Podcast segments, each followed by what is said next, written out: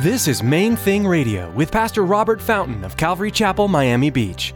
Join us as Pastor Robert teaches verse by verse through the book of Acts.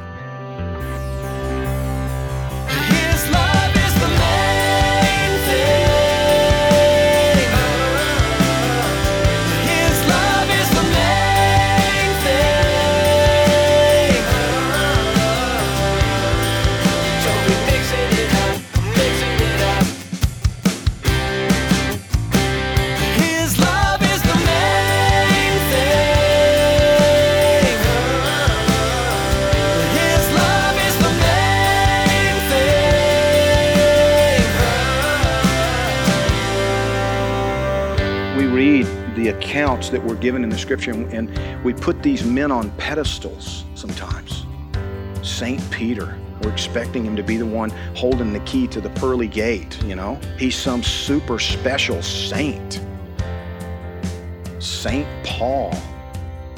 One of the news shows, this lady lighting a candle and praying to Saint Jude, the patron saint of the impossible. They were men. They were men.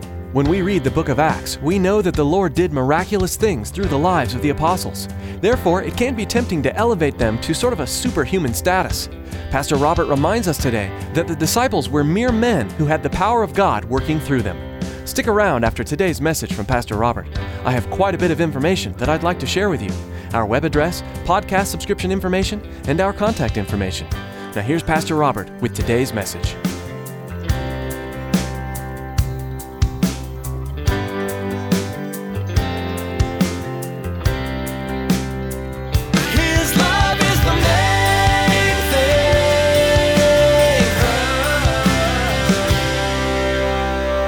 The life that they lived was challenging, impacting.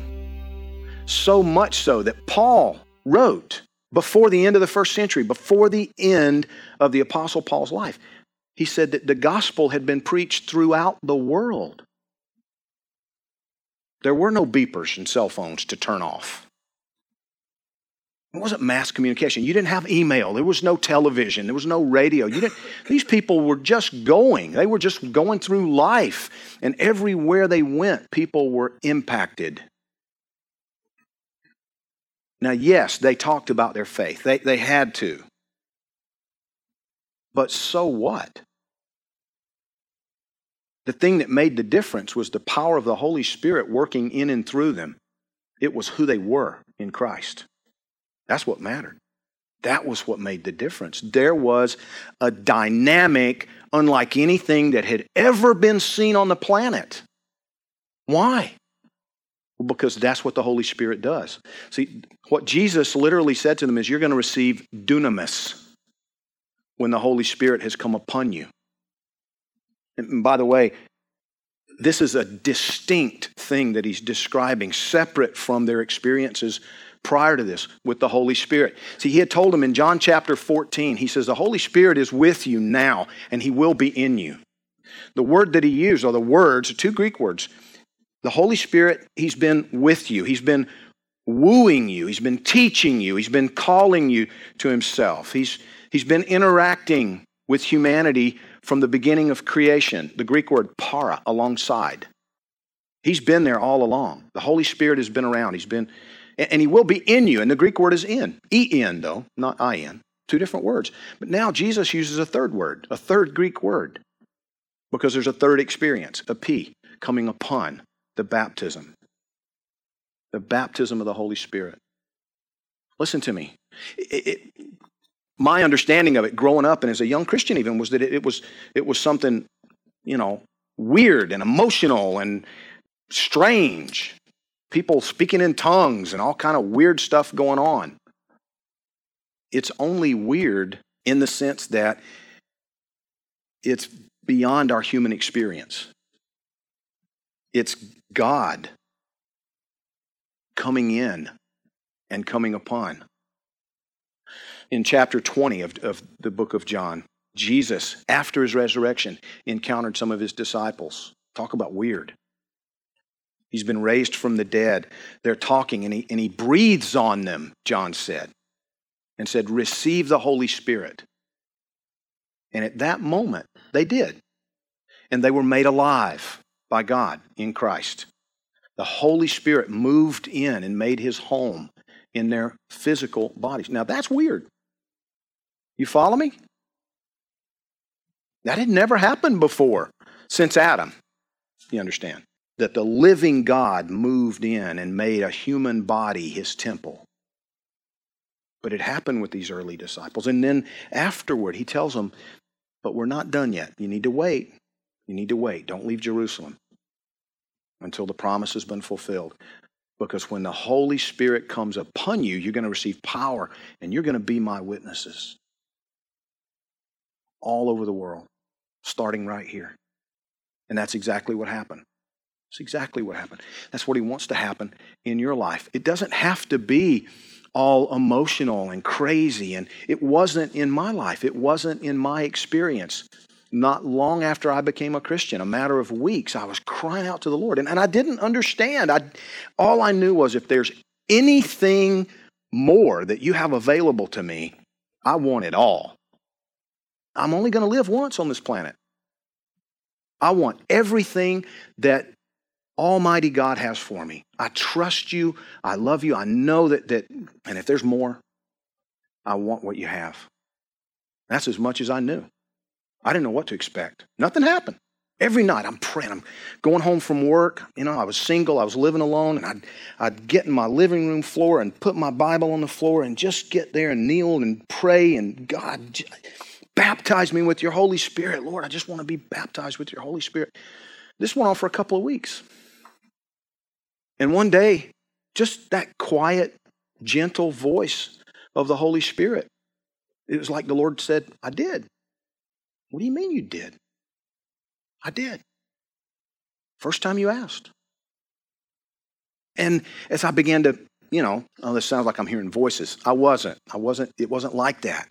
But there was an interaction in, in prayer with God. And, and as I'm asking Him, the Lord reminded me that we receive anything, everything from Him by faith. Did you feel different when you accepted Jesus Christ as your Savior? Was there a, a physical change, a physical sensation? Did something weird happen? No, I just knew. I just knew that you had kept your promise to me and that, that I was yours. Well, I've kept this promise to you as well.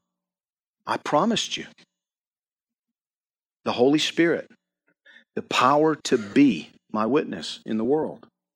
I've done that. Just thank you, Lord. Just receiving it by faith. You understand? It wasn't weird. It was very natural. And even since then, the things that I've seen him do supernaturally after the fact, you know, where there have been situations where I realized, oh my goodness, that was God speaking to me in that situation. That was God redirecting me. That was God using me to speak a specific supernatural word to someone else. It's all been very natural. There have been no bells and whistles. I've not heard like the hallelujah chorus over here in the background somewhere. I haven't felt the warm, oily feeling all over my body that I've heard people describe.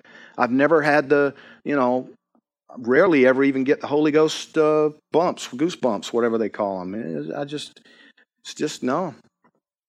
But it's still a little bit weird when you realize that you said something that specifically answered a question that somebody prayed about the night before. You're like, oh, that was weird. But weird in a good way. God wants you to have His power working in and through your life so that you can be His witness. We read the accounts that were given in the scripture and we put these men on pedestals sometimes. St. Peter, we're expecting him to be the one holding the key to the pearly gate, you know? He's some super special saint. St. Paul, one of the news shows this lady lighting a candle and praying to Saint Jude, the patron saint of the impossible.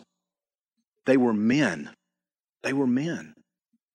Gayle Erwin talks about the fact that these who were closest to the Lord Jesus, you know, Peter, James, and John, he may have kept them closest to him because they were the ones he was most concerned about. Loose cannons, one brick shy of a load until he did that work in them.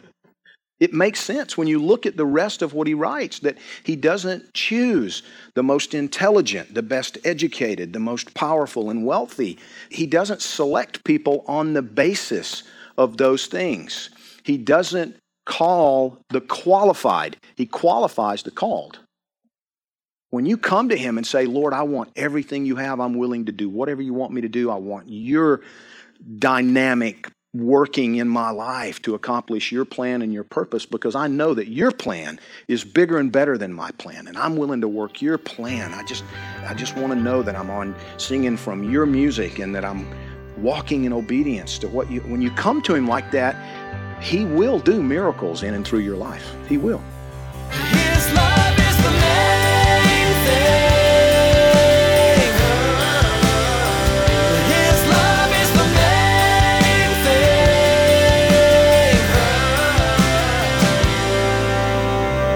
thing. We are so blessed with the technologies that God has given us these days. Being able to share Bible teaching through the radio is wonderful. A couple of other great resources are Facebook and Twitter. For most of us, these resources are part of our everyday lives. Maybe as you are listening today, someone in your life came to mind that would be blessed by hearing this message. You can share today's message on your Facebook page and Twitter feed to help spread the good news of Jesus Christ.